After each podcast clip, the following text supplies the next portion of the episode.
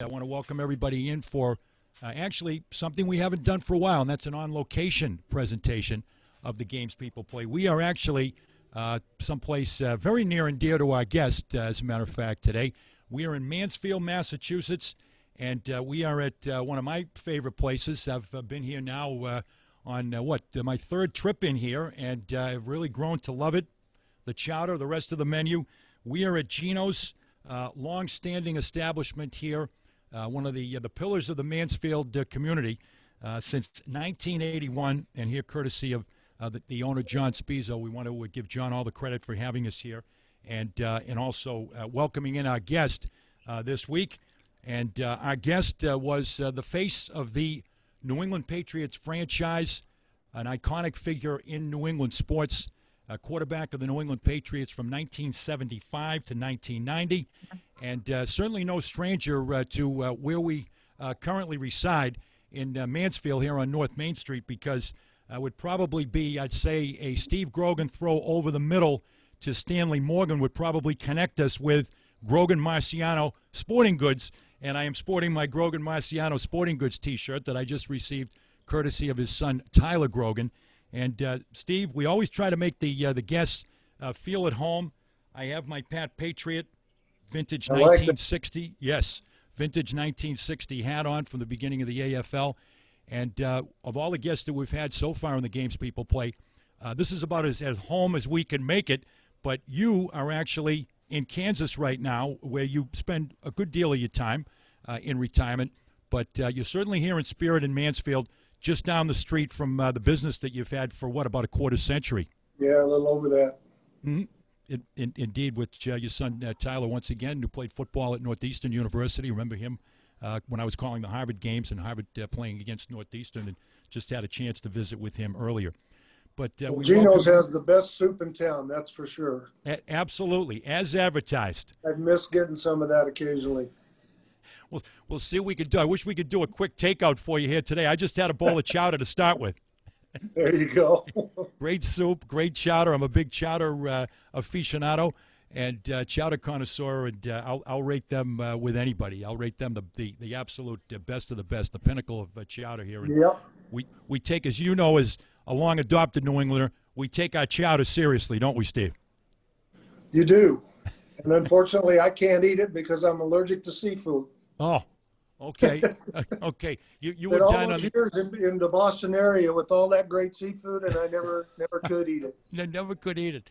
I'm no. sorry to hear that. I love the seafood, but uh, once again, the soups are award winning uh, here at Geno's, uh, as as we uh, as we uh, pointed out. So. Uh, we are here in Mansfield, and once again, thank you to John Spizo from the, the Geno's establishment where we're doing our program today.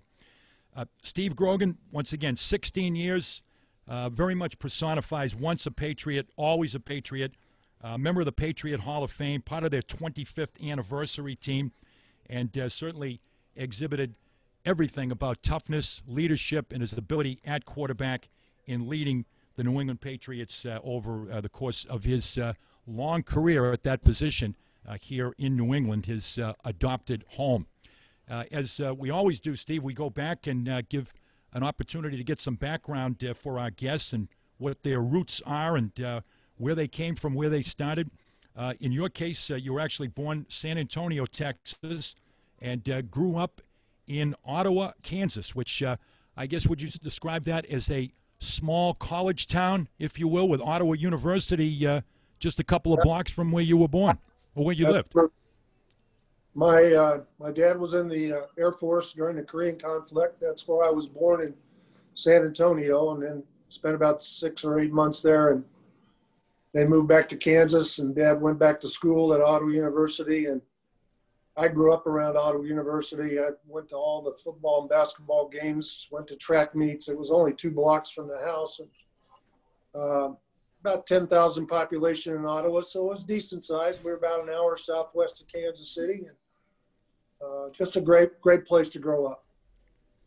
You're both uh, your mom and dad uh, alums, I believe, of Ottawa. Both went to school Correct. there, right, uh, right in your neighborhood, and uh, that gave you an opportunity with the uh, facilities at at Ottawa Uh, my my research tells me you used to occasionally be able to sneak in the gym and uh, be able to shoot around a little bit over there on the Ottawa campus. Know, we we climbed through some windows occasionally to get into the gym, and the door was unlocked, we just went in through the door and started playing on the side. And uh, they had intramurals on Saturdays, and we'd shoot at one end while the, the game was going at the other end, and they'd get mad at us occasionally, but we kept going back. It, it, indeed, you guys, you, when it's when it's in the blood, it's in the blood, and uh, with you and uh, and athletics, obviously, uh, from a very early age, and uh, then attending uh, Ottawa High School, where you enjoyed success, actually multiple uh, sports uh, success, uh, Steve, with uh, track, basketball, and football, th- three sports that you excelled at with a strong core of fellow athletes that you had in in your group in all three sports.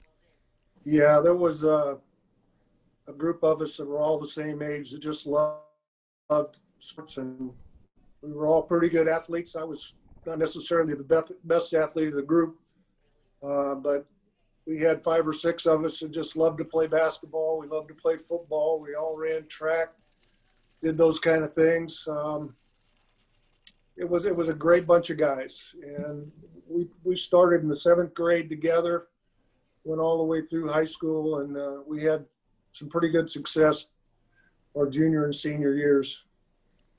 Indeed, uh, the uh, track uh, state championship in 1970, basketball in 1971, and uh, in football, uh, you climbed all the way to the the 3A state championship game, runner-up that year. But certainly a special year, really, really a storybook career in high school for you if you think back to it.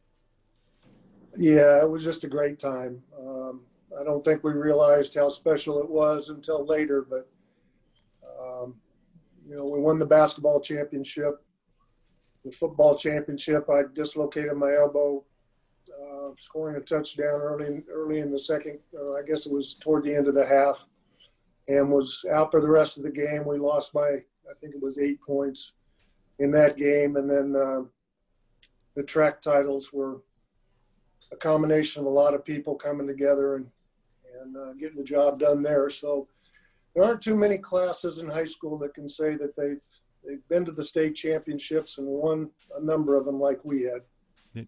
Indeed. And uh, your background at home, you mentioned your dad in the military, but your dad also, you had that benefit. And boy, it's, it's remarkable to me how many times that I run into this in the course of uh, getting to know guys and researching and interviews uh, teacher coach background for guys that become successful athletes, and, and you're in that category.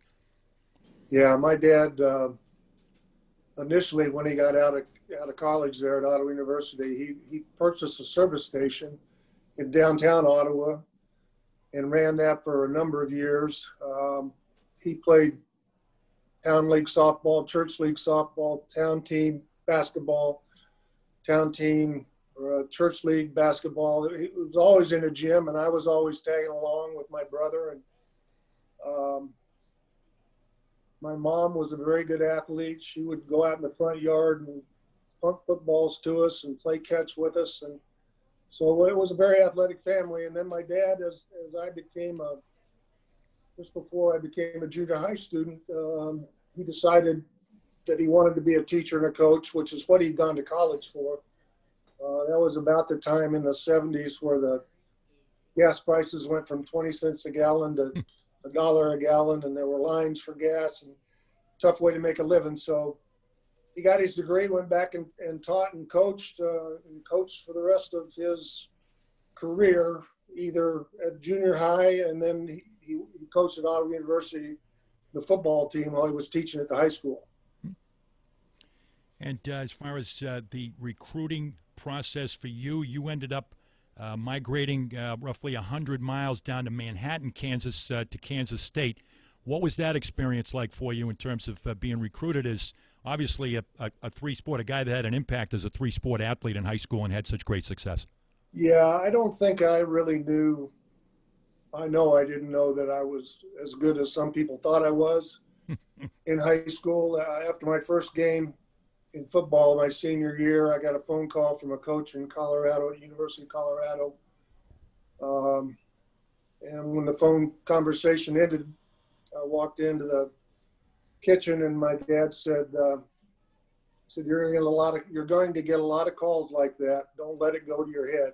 and I really didn't know what he meant because I had always planned. My plan was to go to Ottawa University and play three sports like I did in high school. And uh, I wasn't sure I was good enough to play in the big time. And then I, I had an uncle that played freshman year at Kansas State and then transferred to Ottawa University. And he talked to me one day and he said, You know, you can always be a big fish in a little pond, or you can maybe be a big fish in a big pond. Why don't you go try the K State? If you don't like it, you can come back home. And so that's what I did. And uh, hmm. things just kept getting better and better for me at K State. And I wound up staying there, and uh, we were not good. It was um, it was a struggle to, to recruit to Manhattan, Kansas. Uh, Bill Snyder's done a great job. That's oh, the late 80s, but amazing. Uh, back when I was there, we, we won. We went three and eight, five and six, four and seven. So we didn't have a lot of success, and um, I, I, still don't understand why the Patriots decided to take a chance on me, but they did, and things worked out there. So I, have just I've had a lot of good fortune throughout my life for uh, for things. I remember as a freshman, we had a scrimmage against the varsity. My folks came up from Ottawa, and I just had the heck beat out of me. Those those those upperclassmen were just we couldn't block them. They were knocking me down and around. I remember getting in the car afterwards with my folks, and I said, "You know, I, I want to come home." And my dad said, "No, you don't. You, need to stay here. You need to finish this out at least for the semester." and then I won the starting job on the freshman team, and, and things got better. And even during the spring ball, uh, Coach Vince Gibson was our head coach. Um, I had worked real hard with one of the assistant coaches on my throwing motions and, and accuracy. And Coach Gibson walked by me one day and he said, uh, You know, I guess we're going to leave you a quarterback. And I said, Really? Hmm. Where was I going? And he said, Well, we've been talking about moving you to free safety but we're going to leave you a quarterback. And I'm thinking to myself, if they'd have moved me to free safety, I was going back home. Back to Ottawa. Play three sports. So right. it just, one thing led to another. It just all worked out. I, I thank God for everything that, that uh, has happened to me because I certainly did think it would happen and probably didn't deserve to have it happen. You ended up, you, you ascended to the uh, starting position at quarterback and uh, had – a junior year that placed you as a guy that's in the conversation as an NFL prospect. But then, Steve, you had some injury, the first problems with your neck uh, your senior year, uh, which which uh, held you back to a point that now maybe you weren't going to be. There was questions about you being an NFL prospect or maybe being a guy that would have a chance to be drafted and get that opportunity. Right. Yeah, the neck the neck problem was um, something to develop my senior year, and I missed some time and was in and out of games with stingers down my right arm. And um, as I said, I, I, I really don't know why the Patriots decided to take a shot on me. They flew me back to Boston, and I saw one of their doctors who ran some tests on my neck. And and to be honest with you, he called me in his office at the end, and he said, uh, "I think what you have, you might want to not continue your football career. It, it could be dangerous. Oh, wow. Hmm. And I went back and Coach Fairbanks uh, brought me in his office. He said, How'd it go? I, I said, It went great. I, I wasn't going to tell him. I figured the doctor would tell him anyway. So right. I said, It went great. I'm, I'm real happy. I'm, I'm ready to play football. And I went home and they, they drafted me. And I came in with three veteran quarterbacks on the roster, and you're only going to keep two quarterbacks uh, Dick Shiner was an older veteran. He retired during training camp.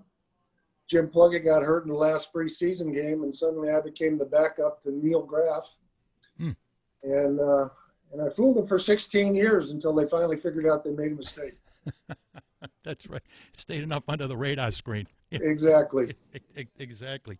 And uh, yeah, really, that was uh, a kind of a, a crossroads uh, uh, opportunity for you to come back and Uh, yeah, I, I read where uh, you came back and it was kind of a clandestine, uh, got you into Foxborough and had a chance. Bucko Kilroy uh, had a chance to evaluate, uh, get involved in the evaluation, the medical clearance, and so forth. In the days of the internet, it wouldn't have been so clandestine. Who's that quarterback that just came into town? It would have been all over the papers. But Oh, at that time, you could sneak in and out, Steve, as you did. You could do a lot of things that people don't know, would, would know about today, but uh, we won't go that way. exactly. Well, they, they checked you out, and uh, you mentioned uh, we're going to obviously talk a lot about Chuck Fairbanks and uh, the opportunity to play for him. Uh, Chuck, of course, came from great success at Oklahoma, Kansas State. Uh, familiarity in a couple of ways. One, being in the same conference in the Big Eight, and also familiarity in uh, the offensive philosophy. He was uh, he was an option guy. You had experience running the ball, high school, college, etc. So that was certainly played in nicely. It did. It, it suited my skills. I was a pretty good runner. Uh, was a survival instinct I developed at K State. Um, Running for your life.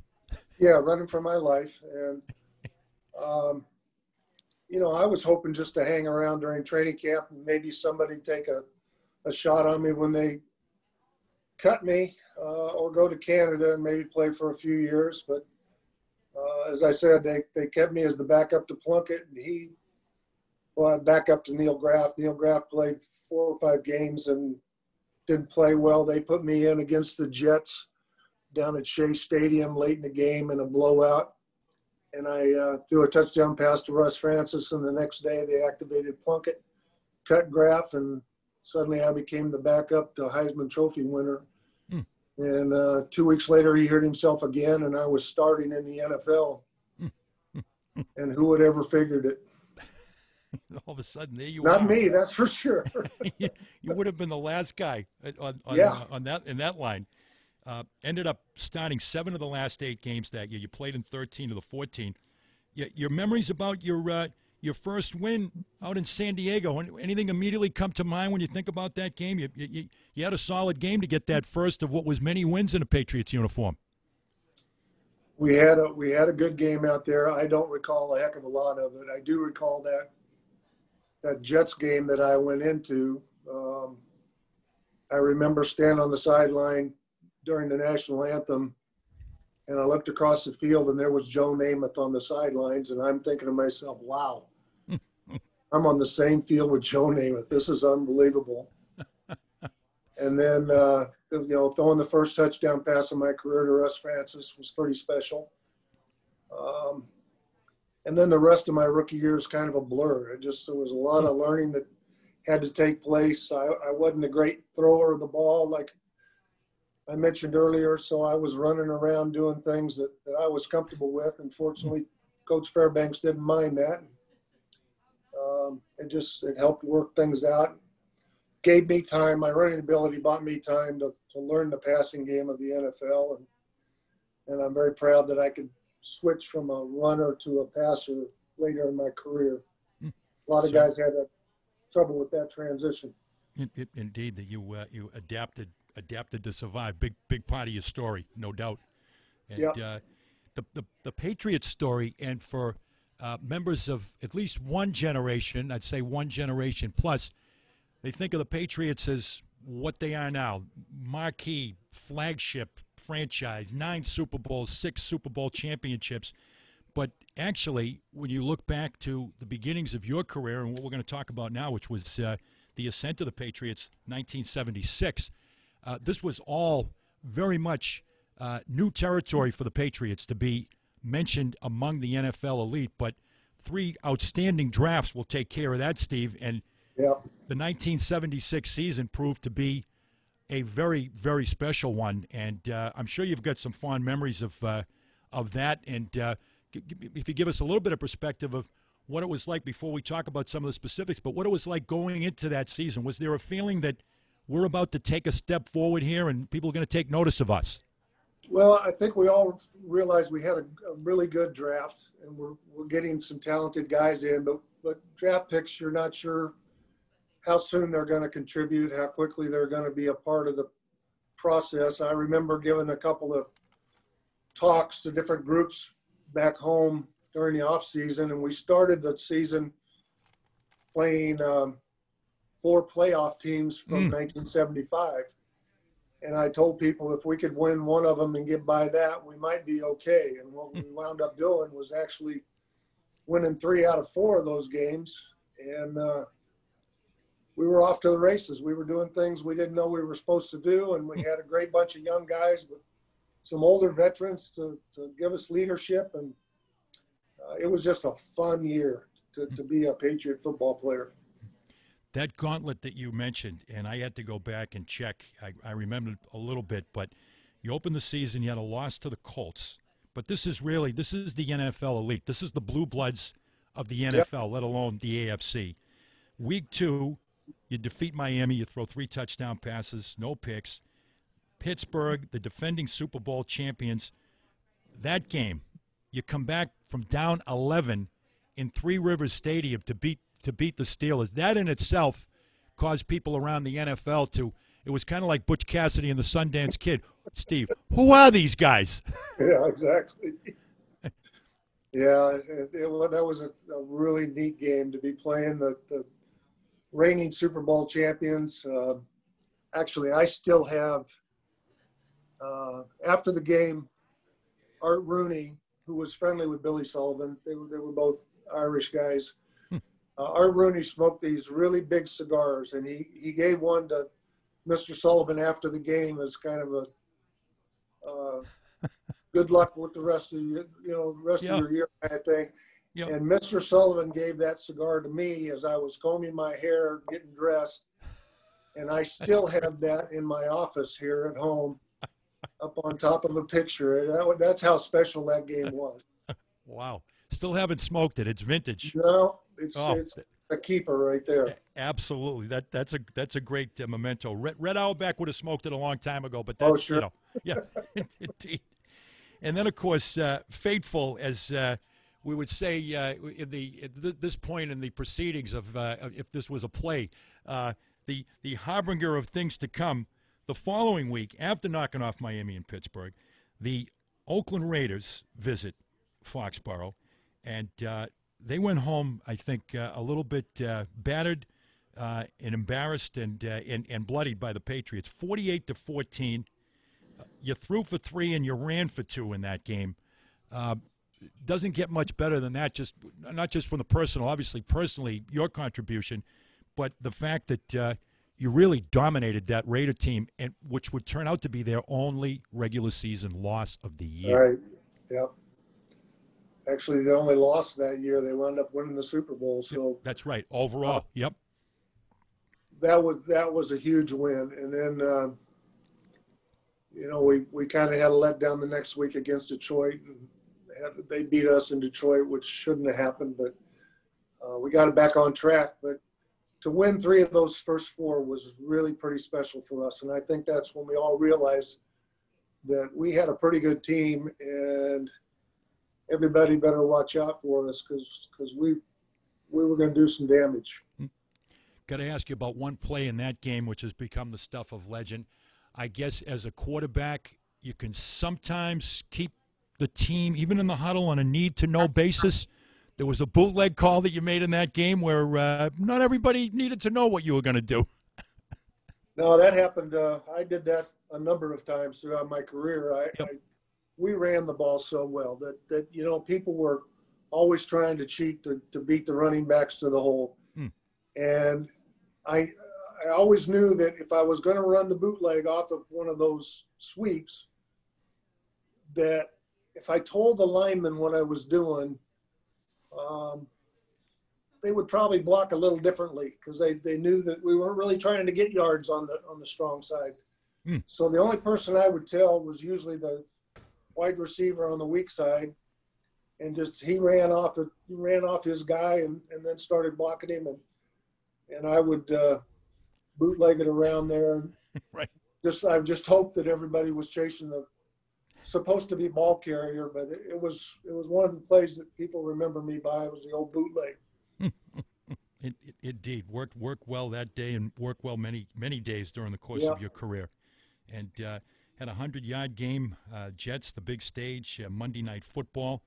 Uh, what do you remember about uh, Grogan's heroes, not Hogan's heroes, but they became Grogan's heroes. Were the cult following of fans uh, down at Schaefer Stadium in Foxborough at that time?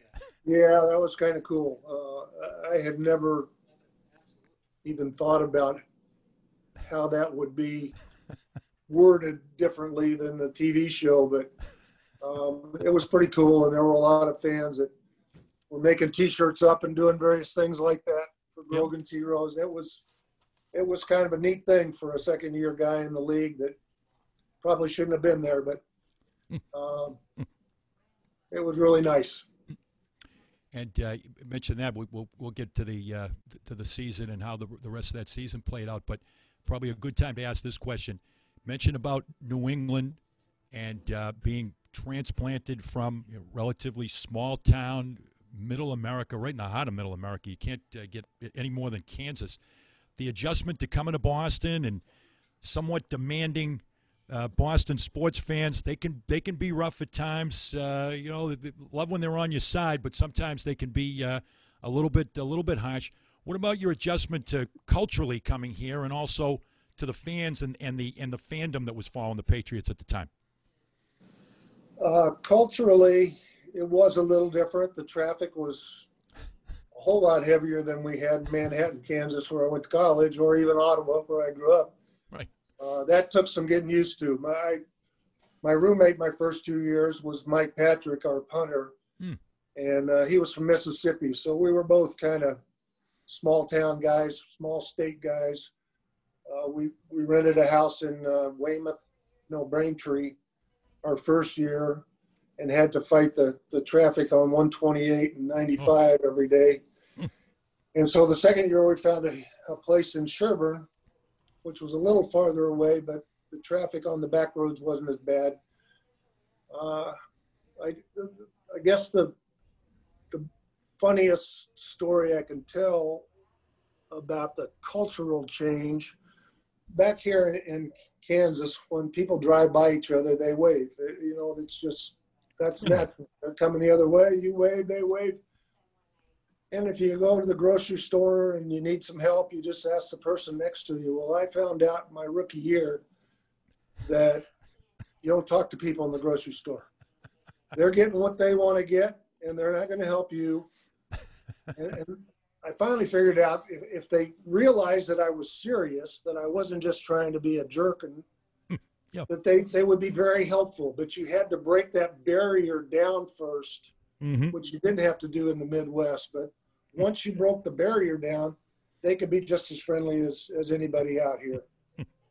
That, that's a great observation. You know, myself, having grown up and spent my entire life here in, in, in Greater Boston, when I go to the Midwest, I'm always amazed at how friendly people are. Big smile, friendly, and it's always like, is he trying to put something over on me? You're always a little, you're always a little That's suspicious. the, that's the New England mentality right there.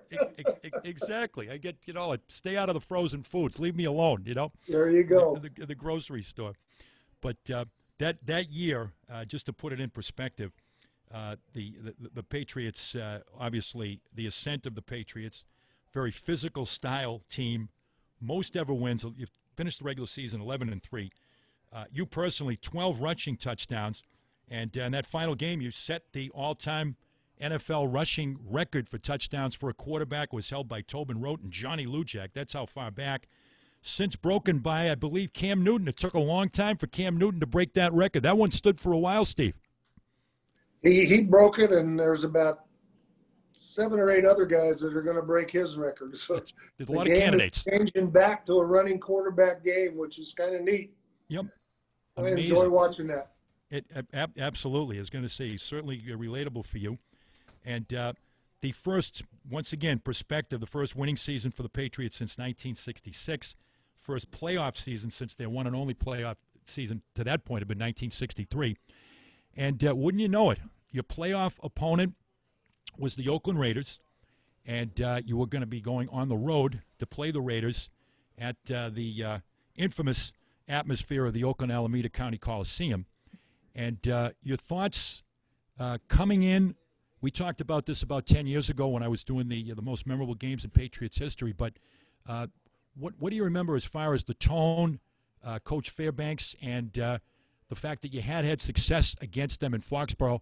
Now you were going cross country, and it was a it was a, an elimination. It was a one and done situation Yeah. to move on.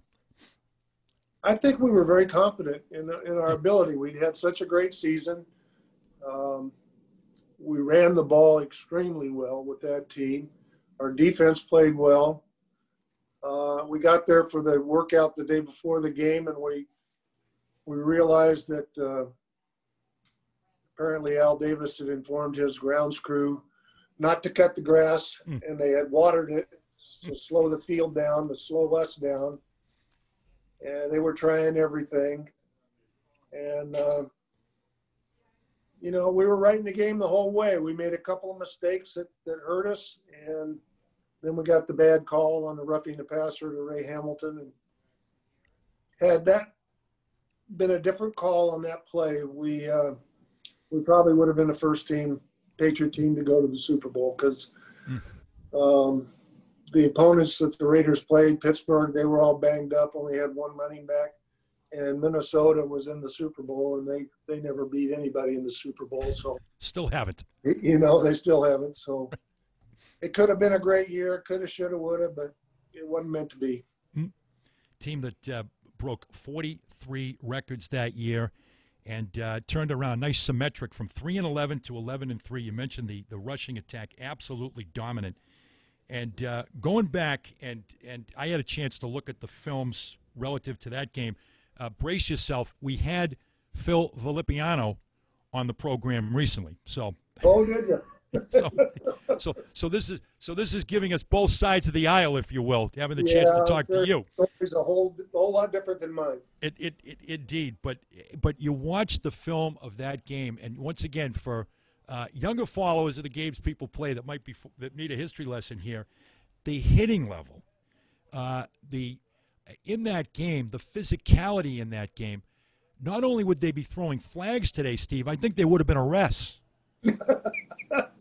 That's highly possible. I- It was vicious. I, man, I, I you know, it, the Russ Francis, our great tight end, um, Villapiano threw an elbow at, at Russ's head. It went through his face mask and broke his nose. He had blood coming out everywhere. And uh, he went to the sidelines for treatment. And I think it was Steve Nelson and Steve Zabel, two of our linebackers, started screaming at him about coming out of the game just because he had a bloody nose. get in they- there. They grabbed some cotton and stuck it up in there and got him back on the field. And uh, another great story. uh, Russ used to go back to Hawaii, where he grew up Hmm. uh, most of his time, and of course he was a pilot. And uh, he came back to to minicamp the year after the the playoff loss to the Raiders. And he said uh, he ran into Villapiano in Hawaii while he was over there vacationing, and uh, they had a beer and, and shook hands and made amends. Hmm. and Russ invited Phil and his wife to take a, a sightseeing tour in his airplane the next day. Russ said he, he flew him over Pearl Harbor, he flew him over Diamond Head, had him all, all over, and he got over a, I don't know where it was, an active volcano on one of the islands, and he tipped the plane to the side and reached across and tried to push the door open, and said, Get out of the plane, you son of a gun. And he said, Villapiano left fingerprints in the dashboard. The wife in the back was scratching Russ's back. he finally tipped the plane back up. and said, We're even. That's right. Uncle admitted. Yep. that, that's, that's such a great story. Phil was was uh, it alluded to that, and uh, it, it just the circumstances of the game. Phil claims that the the grappling and the sparring, for lack of a better term, between Villapiano and Francis was so bad that the officials finally said, "Hey, we're not throwing any more flags on you. You guys are on your own." And as it turns out, exactly what happened with that fateful play with Villapiano, you know, literally tackling Francis with no call at the end of the game, which would have got the first down. Yeah, I remember that. Yep. I had heard that about the officials before, but I, I couldn't verify it. Yep. You, you guys were up uh, 21 to 10 after the third quarter, and uh, then you know the uh, the, the Raiders coming back and uh, got the game to 21-17.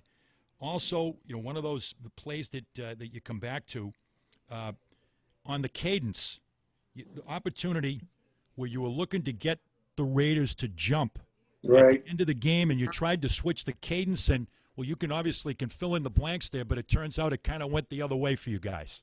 Yeah, I, I think I made a big mistake on trying to do that. The guys were were all keyed up. They were ready to come off the ball and, and go. And I I tried to get cute and uh, get the Raiders to jump off sides, and that was a big mistake on my part. We we jumped and moved it back five yards and and uh, didn't make the first down. I think we had to wind up kicking a field goal if I remember right, but. Hmm. Um, I'll take the blame for that one. I- Interesting to note there uh, also, and once again for uh, for the younger fans of a games people play, you were entrusted to call your own plays for the most part in your career, correct? Starting with uh, Ron Erhardt, when he took over for Fairbanks, he let me call my own plays for two years. Yep. And then uh, they took the responsibility back uh, the third year, and we went two and fourteen, and they all got fired. And then Raymond Berry, uh, when I went in for an injured Eason in '85, allowed me to call my plays. And the following year, he allowed me to call him for Tony or whichever quarterback was on the field, and I did that for three years. And uh, and then they decided the coaches need to do that, and uh, I think we went nine and six, and they all got fired. And that was the last time I called the plays. that was the last time.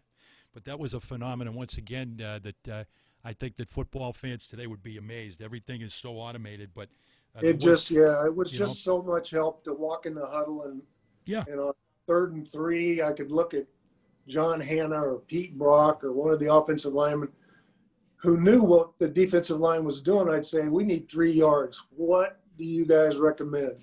Hmm. And they'd give me a play, and if they gave me a play, they knew they better make it work. Hmm. So. Uh, Huge advantage. I could look at Stanley Morgan and say, "Can you get the in route, or can you get the corner route yet?" And he'd go, "No, not yet. Let me set him up." Later in the game, he'd walk in the huddle. He'd say, "That uh, corner route's ready to go whenever Mhm. you need it." Mhm. Coaches couldn't get that feedback that I was getting in the huddle, so Absolutely. it was a knack I had and something I really enjoyed doing. Yeah. And once again, only the players know that. You know that you can you can talk to your receiver, and say, "Hey, that corner's ready to bite." You know, I can I can go hook and I can go deep, that type of thing. Yeah. You know. Yep. It, it, a- absolutely. And uh, well, you know, the the rest was history. And uh, for about I guess 25 years, if you were a Patriots fan, your your memories of that particular the the, the, the Ray Hamilton. Everybody, this is like the Zapruder film of football, Steve. When you think about uh, the perspective, but your perspective on that play, you know, once again, uh, 57 seconds left, and uh, the Raiders that look at the drive is about to stall. They're at the 27 yard line of the Patriots at the time, and then the call is made. But did you have a good look at it from the sideline? Was it did you at the time were you as astounded as maybe when you went back and looked at the film and say, "Man, that was a horrible call"? I think we all thought it was a horrible call initially. Right. Uh, and then when you go back and look at it, even today, the rules have changed from those days. Today, it definitely probably would have been a call because his his arm went across Stabler's chest near the head. Okay, you call that today, but back in those days, golly, you used to get hammered all the time after you Gosh, threw the ball or as you were throwing the ball. It didn't matter whether it was high, low, or in between. They never called the roughing the passer. Yeah. So that's what made it even more disappointing. Your your memories of what is going to be some, I would suspect some, maybe the most bitter of your career of one any one game of the aftermath, the the immediate aftermath of that game, and and and uh, what what what that was like for you and and for a, very, as you mentioned, a very close knit group that you had that year. Yeah, it was tough to take, and actually, um, I think uh, a lot of people had a hard time taking it. I know the officials, as they left the locker room, had to have a police escort, Uh, and I know that because the back judge uh, happened to be the father of my backup at Kansas State. So I knew him pretty well. Oh, really? We Wow. don't talk before the game. We never talked after the game. I saw him come out of the locker room and I started over just to say hi, ask how his son was doing. And I got surrounded by three cops before I could even get close to him. they thought I was going after him. They just assumed the worst. Yeah, he finally came over. and He saw what was happening. He came over. We had a chat, but um, it just it just was one of those games that the officials had a hand in, and they shouldn't have had a hand in it. In our opinion, Yeah, the Raiders will argue with you all day about it, but Yeah, no, it, it, it, it absolutely what might have been, but as far as the the transformation, if you will, to maybe the very earliest days of the seeds being planted for Patriot Nation and what's happened the last twenty years, you, you did have quite a reception at Logan Airport. It made me think back to some of the other receptions that Boston sports history, the, the Red Sox coming back from their big Yeah. road trip in '67. But your memories about that, that must have really shocked you guys. Well, that was the craziest thing. We we got back to Logan Airport and uh, started. There were people in the in the uh, terminal, and then we we were running away from people in the parking garage, trying to get out of there. It was and it was, geez, it had to be two or three o'clock in the morning, and there were people everywhere to greet us, and it was kind of a, a neat deal that they would show up like that.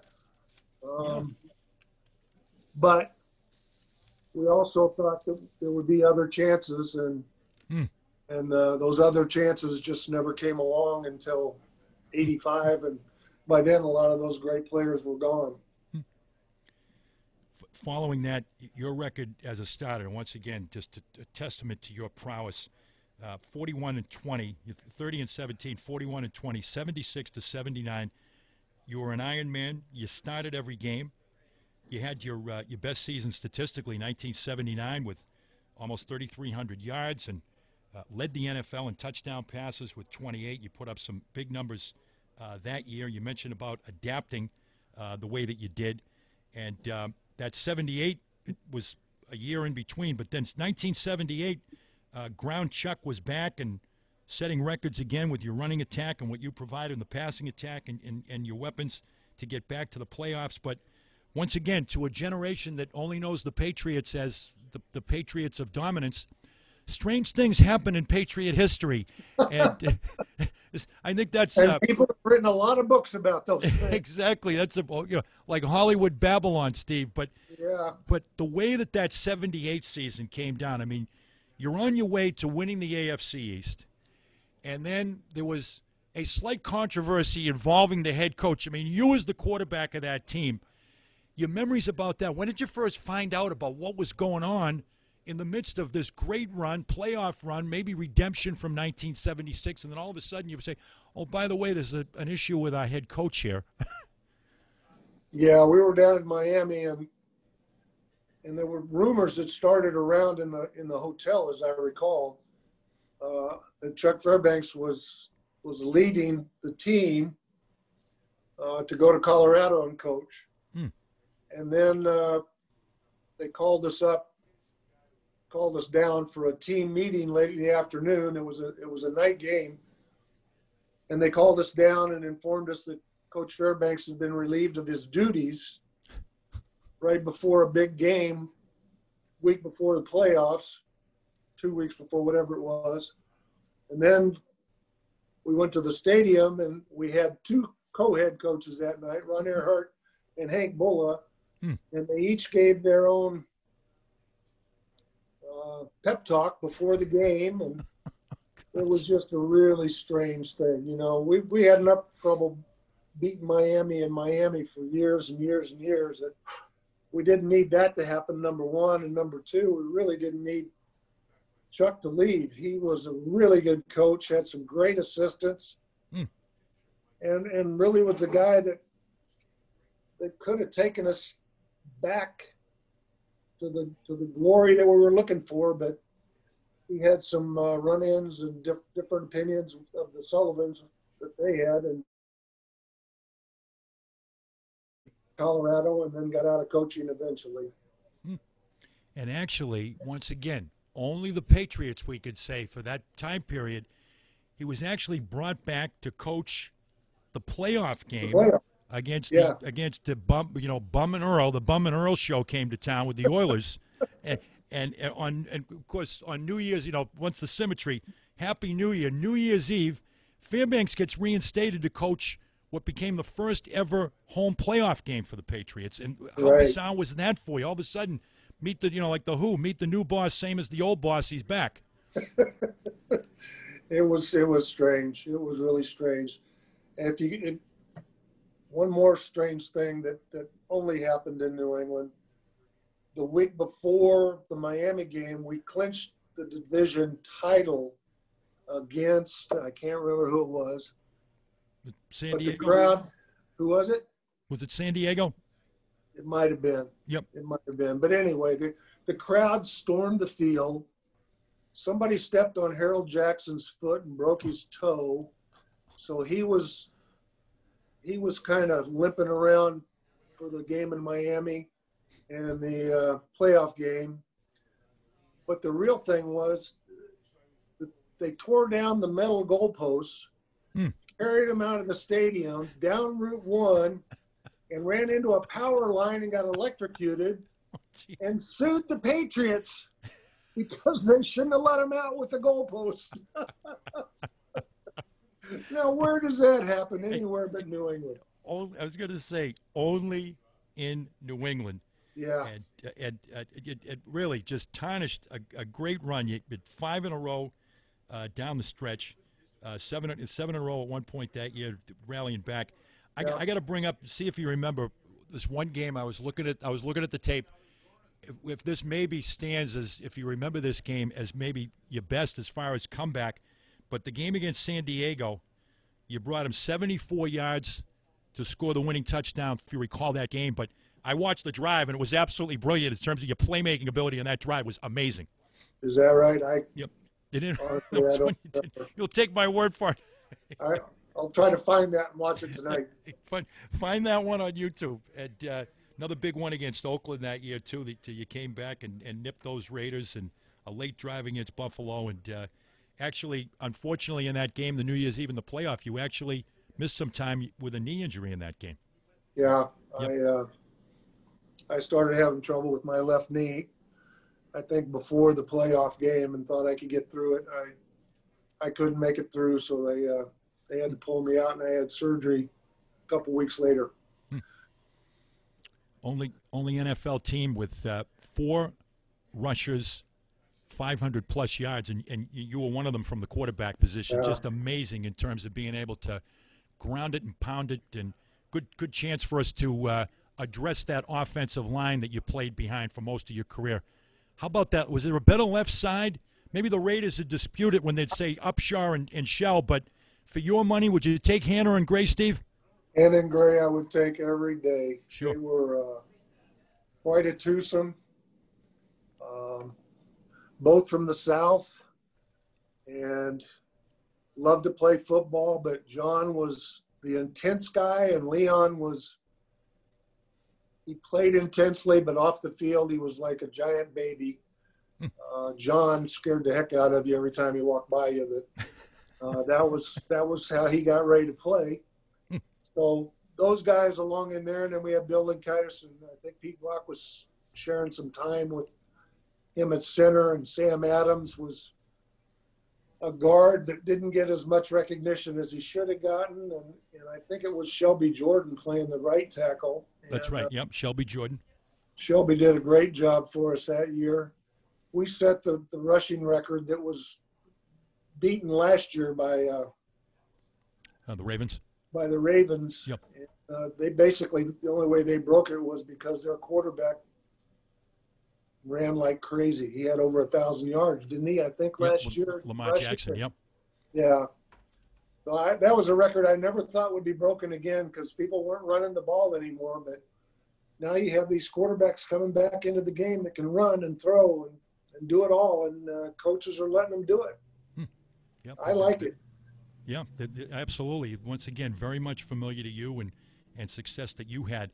Uh, one other, only the Patriots 1980. 10 and 6 was the final. You people go look in the rec book and say, oh, they 10 and 6. They had a pretty good year. They missed the playoffs. But the way that you missed the playoffs, how many months during the off season were you guys talking to yourselves? You come into that last game, you got a 91% chance of making the playoffs. Four different, it's like a game show. Four different scenarios, and you were in the playoffs. And once again, a very good Patriot team that year didn't get a chance to play in the postseason. And uh, I saw a quote from you about that season and and uh, the type of year you were having. And once again, welcome to New England. I think it particularly hurts you. You had a knee injury after a great start that year, and as you said uh, very dryly, it's really too bad because I got the fans back on my side again. Who did we play? I don't even remember who we played. Well, you won the final game. game against the Saints, and then it was about four different scenarios, and all you needed was one. Yeah, It all went the other. It was like you were at the, the, the table in Vegas, and it all went the other way. yeah, only the Patriots. Just, And, and you try not to believe those things, but the more they happen, the more you really wondered what it was all about, you know? Exactly. The, the, the, the curse, the curse. And uh, one of your best games that year uh, at the, you remember the game at the Astrodome? Coming all almost all the way back. You threw for almost 400 yards, 374 in that game, all the way to uh, to the final play with 35 seconds where you guys almost pulled it out. Do you, any memories of that game? I went I went back and looked at that one also to get ready for you today. Yeah, I think it was a Monday night game, if I'm not, not mistaken. And uh, it was a battle down there in the uh, in the dome. Uh, they had some really good players at the time, as did we, and they wound up. I think they wound up winning it. Would you say by three? 38 34, but you, you just Four. went wild in the second Yeah. half and bringing the Patriots all the way back. Yeah. Mhm. But that that was my luck sometimes, you know. Mm-hmm. All, all the way If I didn't have bad luck, I wouldn't have bad. I wouldn't have any luck. But, Exactly. BB King. There you go. Yeah. Yep. Bet, no, no luck at all. Also, one other game from that. Uh, once again, another one of those strange Patriots seasons: seven and two to eight and six to ten and six to, uh, to as we mentioned about uh, uh, missing the playoffs. You could have gone from number one seed or out of the playoffs. You ended up out of the playoffs. It's kind of like Alec Baldwin and Glengarry Glen Ross. You know, new Cadillac. You know, steak knives. You know, there you go. Uh, You guys got the steak knives. But that game, December, talking about Monday Night Football, December 8th, 1980, and the Dolphins, Monday Night Football. And uh, obviously, it's a night that it, it transcended football because of what happened in New York City that night. But a Yeah. game that a blocked field goal to overtime, and y- your memories of, you know, yet again, it had to be the Patriots playing that night with uh, something that really kind of tro- tore the world asunder with the cultural figure that John Lennon was. yeah, I. Uh, somebody. It was the anniversary of John Lennon's death. 40th anniversary, uh, yep, coming up couple, couple December 8th. weeks ago, Yep. and, and they part of what they sent was uh, some film from the game with uh, John Smith, our kicker, getting ready to go out and kick a field goal. Hmm. And of course, John was from England. From England. Lennon. So, uh, you know, I don't, I don't remember knowing about that until the game was over with. Hmm. And uh, I wasn't a big Beatles fan, so I. Hmm. I didn't realize what a big deal it was, but it was just a shame that anybody would shoot a celebrity like that. And it, Hmm. it made you wonder what, what's wrong with the population when somebody would do that. And as you mentioned, John Smith was a great find for the Patriots, and the you got Oh, an English kicker, an English kicker named John that was kicking that had the field goal blocked at the end of the game. Once again, only the Patriots. That's our theme for today, Steve. Just, just amazing, just absolutely amazing. Uh, About 20 more years of that kind of stuff until you can talk about all the great things they've been doing. It, it, it, indeed, it, it, it, indeed. Uh, things started to catch up as they inevitably do for uh, particularly at that position and uh, particularly in that era, as we've talked about the physicality, uh, multiple injury issues that you that you had to deal with, uh, and once again, uh, role reversal. You you had a career where you saw it from all sides. 1983. Now the Patriots draft Tony Eason.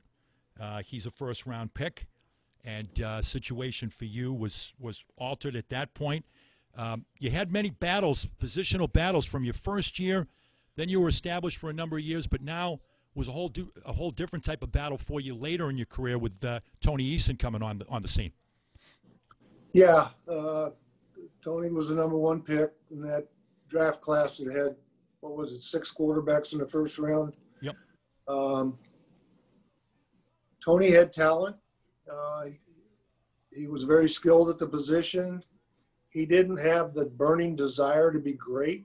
I, I didn't think, but I got along well with him. And I got benched, he got benched, I got benched, he got hurt, I got hurt. We went back and forth for, for quite a while there. And, uh, and then uh, I stuck around and he moved on, and I haven't seen him hardly at all since. One, one other game of note uh, in Patriots history, NFL history. It's another one that put on uh, the NFL network and uh, two in the morning, and they may be showing it. And uh, of course, uh, that was the snowball game Oh, on yeah. December twelfth, nineteen eighty-two. You were right in the middle of that one, and uh, bringing John Smith down in a position to, uh, under horrific conditions, to try to uh, to boot that field goal. Uh, your memories of that game, you know, once again, only the Patriots could have been playing Don Shula in that one. Yeah, it, um, it was a game that, that was gonna, we felt like was gonna uh, turn on turnovers, and we were trying not to make any turnovers, and we kept giving the ball to Mosi Tatupu, who who would have figured that a guy from Samoa that grew up in Hawaii and went to school in Southern California would be the best running back in the snow. You're but he was, and we Hmm. just kept running him left and right. And, and late in the game, we got down in there. What a lot of people don't realize is John had cleared out where he wanted to kick from, seven Right. yards from the from the ball, and uh, the guy that was supposed to go down the line, and I was the one that Coach Meyer told me to run down there and tell him to go clear the line, so that our blockers could have footing. Uh, he took it upon himself to, to swerve back and he, he cleared out a place at six yards instead of seven yards, Hmm. which meant you got a kicker who kickers are very superstitious.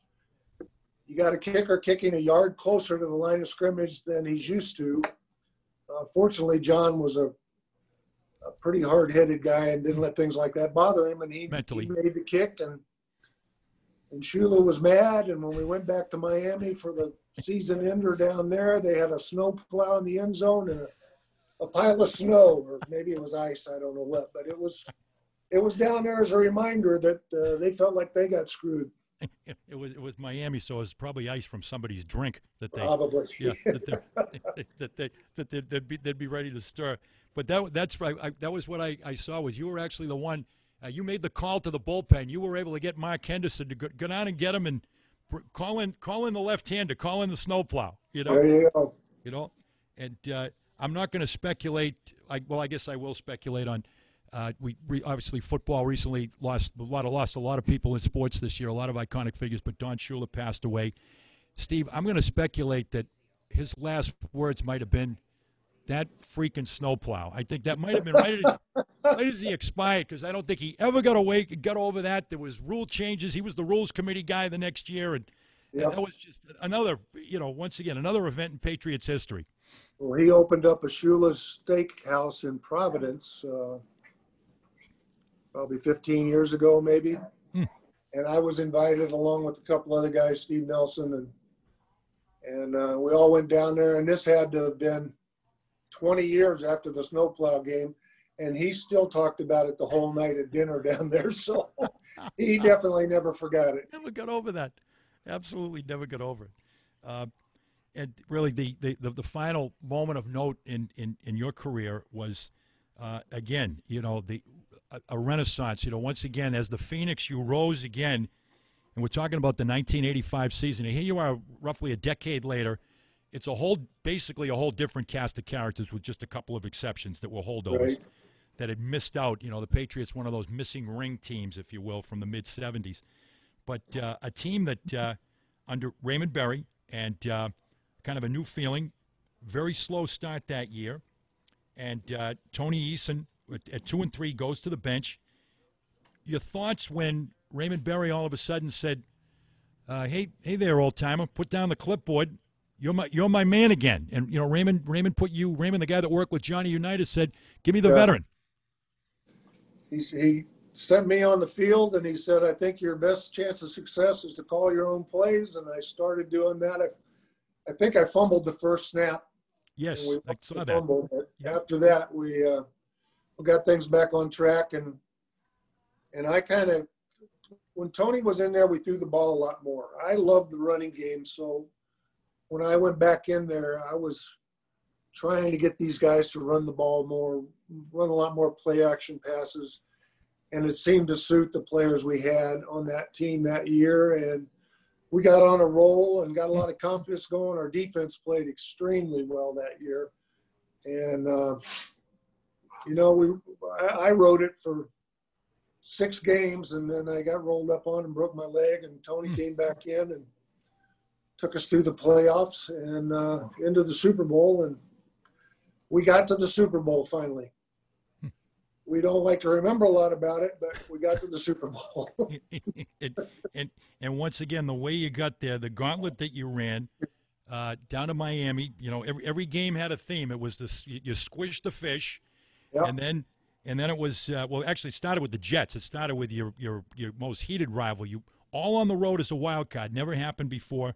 The Jets squished the fish in Miami, and then uh, the the revenge by the Bay. You were obviously you were inactive, but there must have been as uh, one of the veteran members, face of the franchise, must have been particularly a good feeling to have uh, vanquished the Raiders on that afternoon. it was pretty special, and that uh, that was just a great game. We we uh, pretty much dominated them. We we had forced turnovers on special teams and and things like that that uh, kept us in the lead. Um, and it was nice to beat them down there. And if you're writing a book about crazy things that happened with the Patriots, that's the day that Matt Millen hit Pat Sullivan, the general manager, punched him on the way into the locker room. Pat had to get stitches in his eye or his head or something. Yeah, I mean, this just doesn't happen to other teams. It just No. doesn't happen. no, it, did- it just another day at the office. The assistant Absolutely, yeah. of the family of the owner. Yeah, he gets hit But winning that game in Miami, that was really special because we had one there in 20 some tries. And Hmm. and to go down there and dominate them the way we had dominated them, uh, it was really cool. mention about the the Super Bowl, and we won't say much about it, but uh, Yeah. Tony Tony started slowly. You came in, actually had a pretty respectable game. You brought the Patriots to their only only touchdown in the game. Um, I just got to ask you the, the the the operative question here is, of course, I mean they're going to be talking as long as they talk about football about the 46 defense for that one season for the Bears. Right. Yep. What about your thoughts when you think back to facing that defense?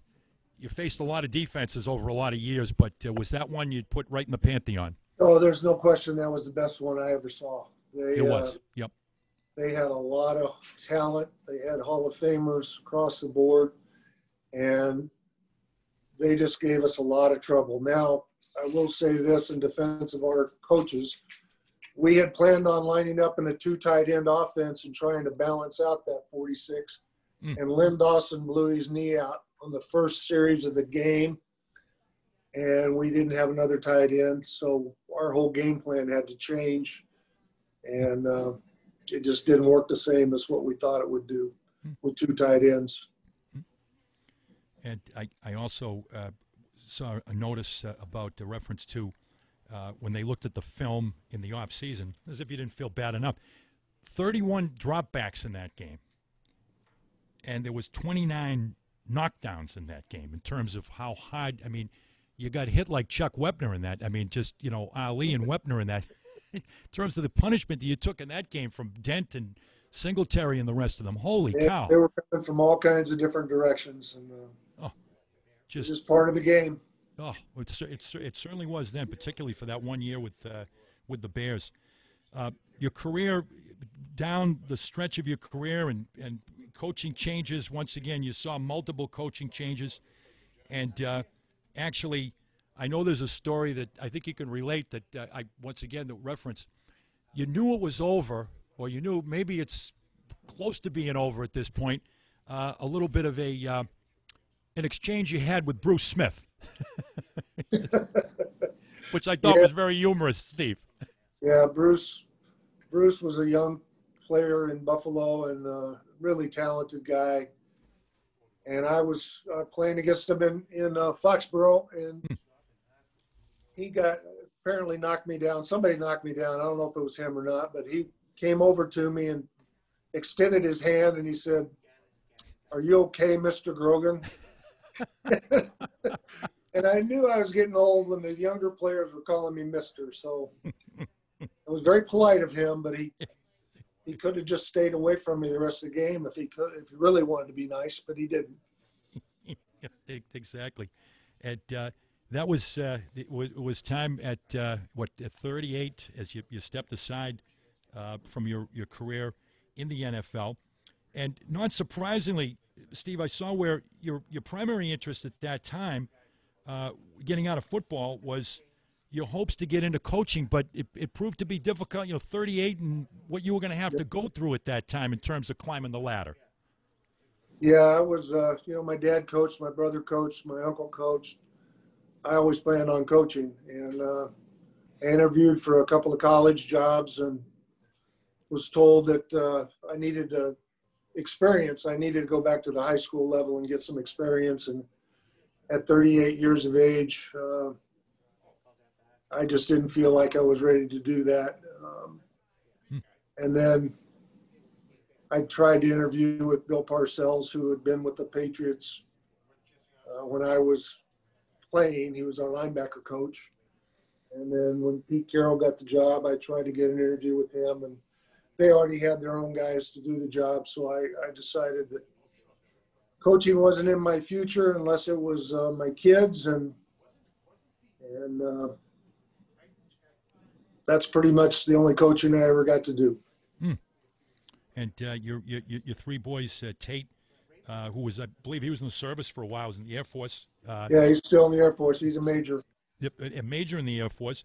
Uh, Tyler, who I just spoke to this afternoon, as point of full disclosure, uh, he is running just to to give us uh, the insight. There was a, a business opportunity that uh, proved fortuitous a little over a quarter century ago that has linked your name with one of the iconic names of not just New England but all of sports, with the great the great champ, the heavyweight champion. Now, Rocky Marciano's the boxer's brother, Peter, owned a sporting good business for a number of years, uh, and then he sold it to another gentleman from Marshfield who's was having some problems and contacted me and and I figured it was five minutes from the house and the kids could could work and learn and um, so I decided to, to buy the business from him and see how it would go for five years, and that was 27 years ago, and we're still paying the bills and keeping the door open. In, in, in, indeed, And I enjoyed it. I enjoyed it a lot. Being around coaches Yeah. in that sporting goods Teams. field uh, was kind of like coaching in its own way. In, in, indeed, and being very close, uh, close uh, to uh, the, the the Patriots. I, I heard one incident just to prove that uh, it never goes away, particularly when you're talking Patriots, Raiders, and of course now it's become uh, roughing the passer, tuck rule. Even you can be all the way over to Mexico City and you can be getting heckled, uh, from what I understand. Is that true? Yeah, that could happen. Um, I went down there a couple years ago for the NFL when the uh, Patriots played the Raiders down there, and um, boy, they the Mexicans know a lot about the NFL and they know a lot about the Raiders. And um, I used to have people come in the store after that tuck rule thing and say, "Boy, you must feel vindicated." Finally got the Raiders, and I said, "You know what? the fans are vindicated now, but we still got screwed out of a chance to, to possibly play in the Super Bowl. So I will never feel vindicated. It, it, absolutely. That's that's one that uh, that just uh, that just doesn't go away. No, Uh, no, it, it, it, indeed. Unfortunately, you you personified toughness, and uh, I think one of the the key points to make, and I think uh, I'm my full disclosure, because I always say because I'm old, Steve, I just uh, actually hit a big number that I will shall remain nameless. But my dad was one of those old uh, New England Giant fans, and he was a Giants fan, and I started watching the Giants and Fran Tarkenton in front of the TV. Yeah. So Phil Simms is, you know, kind of my all-time uh, quarterback. That, and you know, I think of the parallels between the two of you. But really, one thing that really comes to mind, and I would say that I'll venture to say this is an invaluable asset for a quarterback, and that is to have a certain mentality that engenders and inter- you interact with the team in such a way, particularly your offense, but particularly your offensive line. And there's so many quotes that I found about guys that you played with on the offensive line, let alone skill position guys, that talked about the great respect that they had for you. That's all about you, and you know, kind of puts them in a position where maybe they're going to go the extra mile for that guy when he's back there, and that was certainly a big part of your career. That's very kind of them to, to say nice things. I always uh, felt like I was a football player just like them. I didn't want special uh, treatment from anybody. I, if I had to get hit, I'd get hit. If I have to dive for a first down, I'll dive for a first down. If I have to take a hit hanging on the ball in the pocket, I'd do that because I knew those guys were giving it every ounce of their being to protect me, and uh, and I I wanted to give everything I could to them. So it worked both ways. No, indeed, indeed, the case. Uh, you know, big, big part of uh, of uh, the, your, your makeup, uh, your temperament, your makeup, your demeanor, your leadership. I always think back. It's not often. I, lo- I love to be able to ask these questions that I never get to ask. But are you familiar with the movie? One of my favorite sports movies is North Dallas 40. And, oh, absolutely. Yeah. It, how much truth is there in the huddle when they're going down the, when they're making that drive at the end of the game and there's bickering in the huddle and he's and Mac Davis who just passed away is settling him down was there a little bit more truth to that than was that more truth than fiction in that movie uh, it happens occasionally or it happened yep. occasionally to me mm. uh, not a lot mm. there were times when when you had to kind of calm people down mm. that's just the job of being a leader I guess and, mm-hmm. you have to um, have that calming effect. You have to have you have to not be afraid to tell people something they may not want to hear. Hmm. Yeah, exactly. In, in, a in a given situation, you you you've stayed close to Foxborough, obviously, and uh, you, between uh, Kansas and uh, having time with with uh, spent with your family there and and, and your folks, uh, but you were really a, a Patriots fan for a lot. I believe you had season tickets. You really enjoyed. I mean, what's it like as the face of the franchise for 16 years to see what has happened to the Patriots over the past two decades? It must be astounding to you. Well, it was, and, and I think if you talk to any of the older players, the success they've had over there has trickled down to us. Um, yeah. People want to be around the Patriots, and a lot of the young guys just don't have the time or inclination to to get out with the public. So we we picked up a lot of things uh, over the years because of the fact that we were former Patriots, even though we didn't have the Super Bowl successes that, that a lot of those guys had. Hmm. Um, and then just you know within the last three or four years, uh, the kid wearing number twelve with the name of Brady, they hmm. they they've lost track of who I was. you know this as the crowds got older, got younger, uh, people say, "Oh, that's Steve Grogan," and they they go, "Who?" so it was time for me to to get back out here and be around mom and dad uh, with the time they have left. So uh, uh, that was special. No, it's it's, it's great that uh, I know you cherish those those moments. It's great that great that you have them and you have that, that opportunity. Yeah. And, uh, to be be able to savor that. Uh, Brady, just a few uh, questions uh, that are kind of wrapping up here that I've just been thinking about. Uh, any doubt to Steve Grogan that Tom Brady is the best ever? That that's a raging debate in football. People, the old timers say other other names factor in. Montana Unitas. What is how does Steve Grogan feel? Brady, by a long shot, in my opinion, is the best ever. Okay. And to continue to play at age 43, oh. that makes him even better. So. Hmm. I don't think there's any argument about that one. Mm-hmm. Just to give the tale of the tape, Grogan, fifth round pick, Brady a sixth, about the same size. He had Bledsoe, you had Plunkett ahead of you. Uh, You ended up marrying your college girlfriend, and he's got the supermodel. So you know, relatively equal.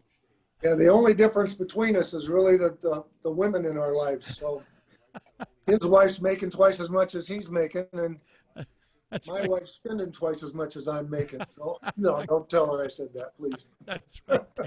we'll, we'll strike that from the permanent record here, counselor. Yes, Thank you. exactly. Thank Can I approach the bench? That, that, that's right. Spend it twice as much. It, it, that's good. That's very good. With uh, you know, the uh, the supermodel, he could be a stay-at-home dad when you're married to Gisele. You know, Absolutely. that'd that'd be that'd be no problem whatsoever. And talking about in, interesting how this has all evolved over two decades, Steve.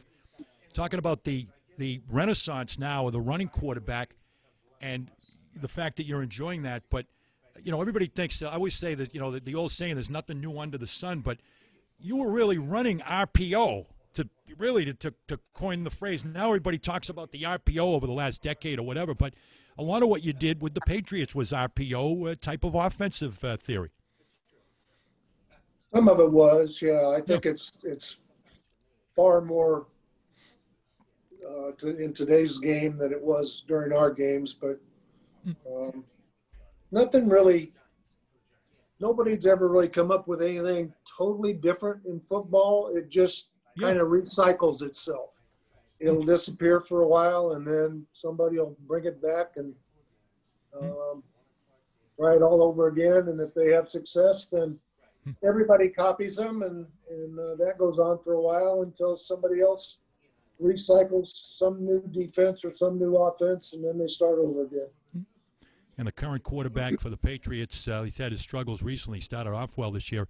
Uh, Cam Newton, uh, once again, there's, there's a guy, you know, it's like welcome back to uh, uh, Steve Grogan in, in terms of a guy that's a threat to run. You must, uh, once again, you see some familiarity, I'm sure, if you're watching any of the Patriots games with uh, Cam Newton and his ability to win with his legs. Yeah, absolutely. He's a talented athlete. Uh, throws the ball well, runs runs well, and he's huge for a quarterback. So um, you take advantage of everybody's abilities, and that's that's what the Patriots tried to do early with him. I, I haven't seen him do it much lately, but uh, he can still run when he needs to. In, in, indeed, indeed, the case. And uh, also, uh, just wanted to give due here just a, a couple of other points. Uh, we talked about your offensive line, and once again, you know, kids, go back and take a look at the films. You had some great weapons during the, the, the height of your career. I mean, Yeah. was there a better tight end? I mean, you know, Howard Cosell gave him the all world label early on, but Russ Yeah. Francis was pretty much all world when you consider the athletic specimen and what he brought to that position, Steve. No question, it was uh, Russ, great talent. And then we, we let him get away to the to the uh, 49ers, and uh, he had a pretty good career out there, and then came back to us for a couple years late in the 80s. Stanley Morgan, uh, Yep. Harold Jackson, and Irving Fryar were Hmm. three of the best I played with, and Stanley, I think, is one of the best that ever played the game, and I'm still curious as to why he has not even been nominated for the Hall of Fame. Uh, Right. Averaging almost 20 yards a catch for 14 years or 15 years, however long he, he was there. Um, you would think that would warrant at least some discussion about Hall of Fame material. And uh, a uh, one of those really the tragic references in sports was a real tragedy. Another one of your targets, I went back and I saw you hook up with him a number of times. Darryl Stingley was just Yep. such a such a tragedy. Darryl was a talented individual. He was a leader on the team. Always had a smile on his face. Um, and to see him have his career ended like that in a preseason game that was uh, hit that was not necessary, um, I just uh, it's hard to live with that sometimes. Re- Really, really tough. Uh, final, final uh, words here as we we uh, we wrap up. Uh, I'd be remiss if I didn't mention that the late Nick Cafardo, who was such a gentleman. I got to know him, interviewed him actually that same Patriots book that I interviewed you, and Yeah, he was a great guy. Was just a great guy. I got to know him around the press box at Fenway a little bit. but he did an article. I think this one's going to live uh, as long as there's the internet. When people, if anybody's curious about Steve Grogan, he came up with something called GTM, the Grogan Toughness Meter, and uh, he did he did a piece in the Globe in 2003, and I quote: five knee surgeries, a screw in his leg when the tip of the fibula snapped when you attempted to come back and practice, two ruptured discs in the neck, which he played with for a season and a half, broken left hand, which was no problem, just hand off with your right hand, no big deal. Uh, separated shoulders twice on each side. You had a reattachment of the tendon in your throwing uh, throwing shoulder, and uh, a number of at least what three concussions, and somehow still standing. And once again, the game then, the game now. You must think you're looking at seven on seven when you watch the game today, Steve. Yeah, it's uh, Wow. it's all in the air right now. Hmm. Um, different game than I played. As I said before, I love the running game. Offensive linemen love to block for the running game. Um, but it, the fans love the the high scores and the, the fast movements of the passing game. So I don't think you'll ever see the running game really come back a whole lot. Not not uh, not to uh, to that level. And uh, generally, I wrap up with a quote, and I think you're going to like what I have to say here. Uh, and here it is. I've got actually two quotes from this same gentleman whose name has come up a couple of times here. And uh, here was his comment about uh, when Steve Grogan became, just to give us some perspective here, um, Steve Grogan becoming the starting quarterback of the Patriots back in 1975. I think I sensed we were really starting to go somewhere when Steve Grogan came in.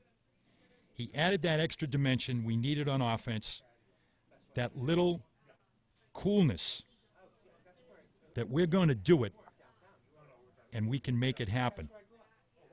A quarterback needs to supply that to a team. That cool headedness needs to be supplied to a team. And the other quote, same gentleman, said simply, toughest player that I ever played with.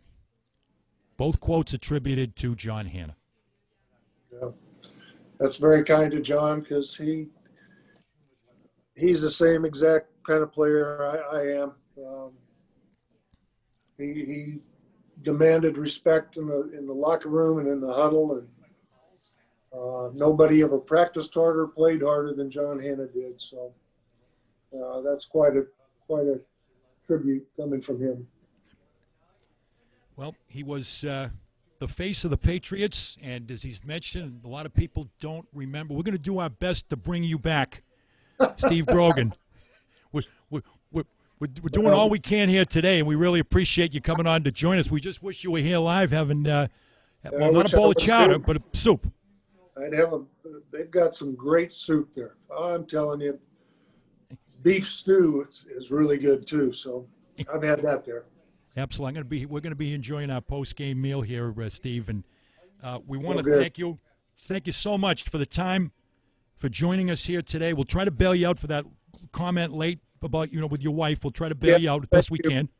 Yeah, I was just kidding. I hope she knows that. No, no, I, I, I think I think I think you're on solid ground there. There but, you go. uh, but we re- really appreciate the time today. Here, My you pleasure. played well on the games people play, as we knew you would, with your leadership ability and uh, your great your great NFL career, and having a chance to uh, remember and celebrate it. All the best, Steve. Been fun talking about all the old times. Don't get to do that much anymore. So thank you. Okay, Great job. Francis Francis open over the middle. Thanks, Steve. You got it. Okay. Steve Grogan, our guest here today on the games people play, and once again, uh, we are close to uh, his adopted home here, Mansfield, and I've got my Grogan Marciano Sporting Goods uh, T-shirt on here, which is uh, right down the street here on North Main Street. And uh, once again, uh, thanks as always to my executive producer, Andy Bernstein. We also have our head of security, Ralph Mondano, with us here today. You know, we don't leave home without Ralph. He's he's our American Express uh, head of security. Thank you to John Spezio and everybody here at Geno's. Geno's is a Mansfield institution, great food and spirits, established in 1981. Come down and try the chowder. Come down and try the award winning soup. Come down and try the beef. Steve Grogan just recommended the beef stew. But great food, sports spirits, Kino. They got it all right here at Gino's at uh, 407 to 411 North Main Street, our home away from home here today for the games people play. So, for Andy Bernstein and the rest of the Eyewitness News team, this is Bernie Corbett saying, play the game well, everyone.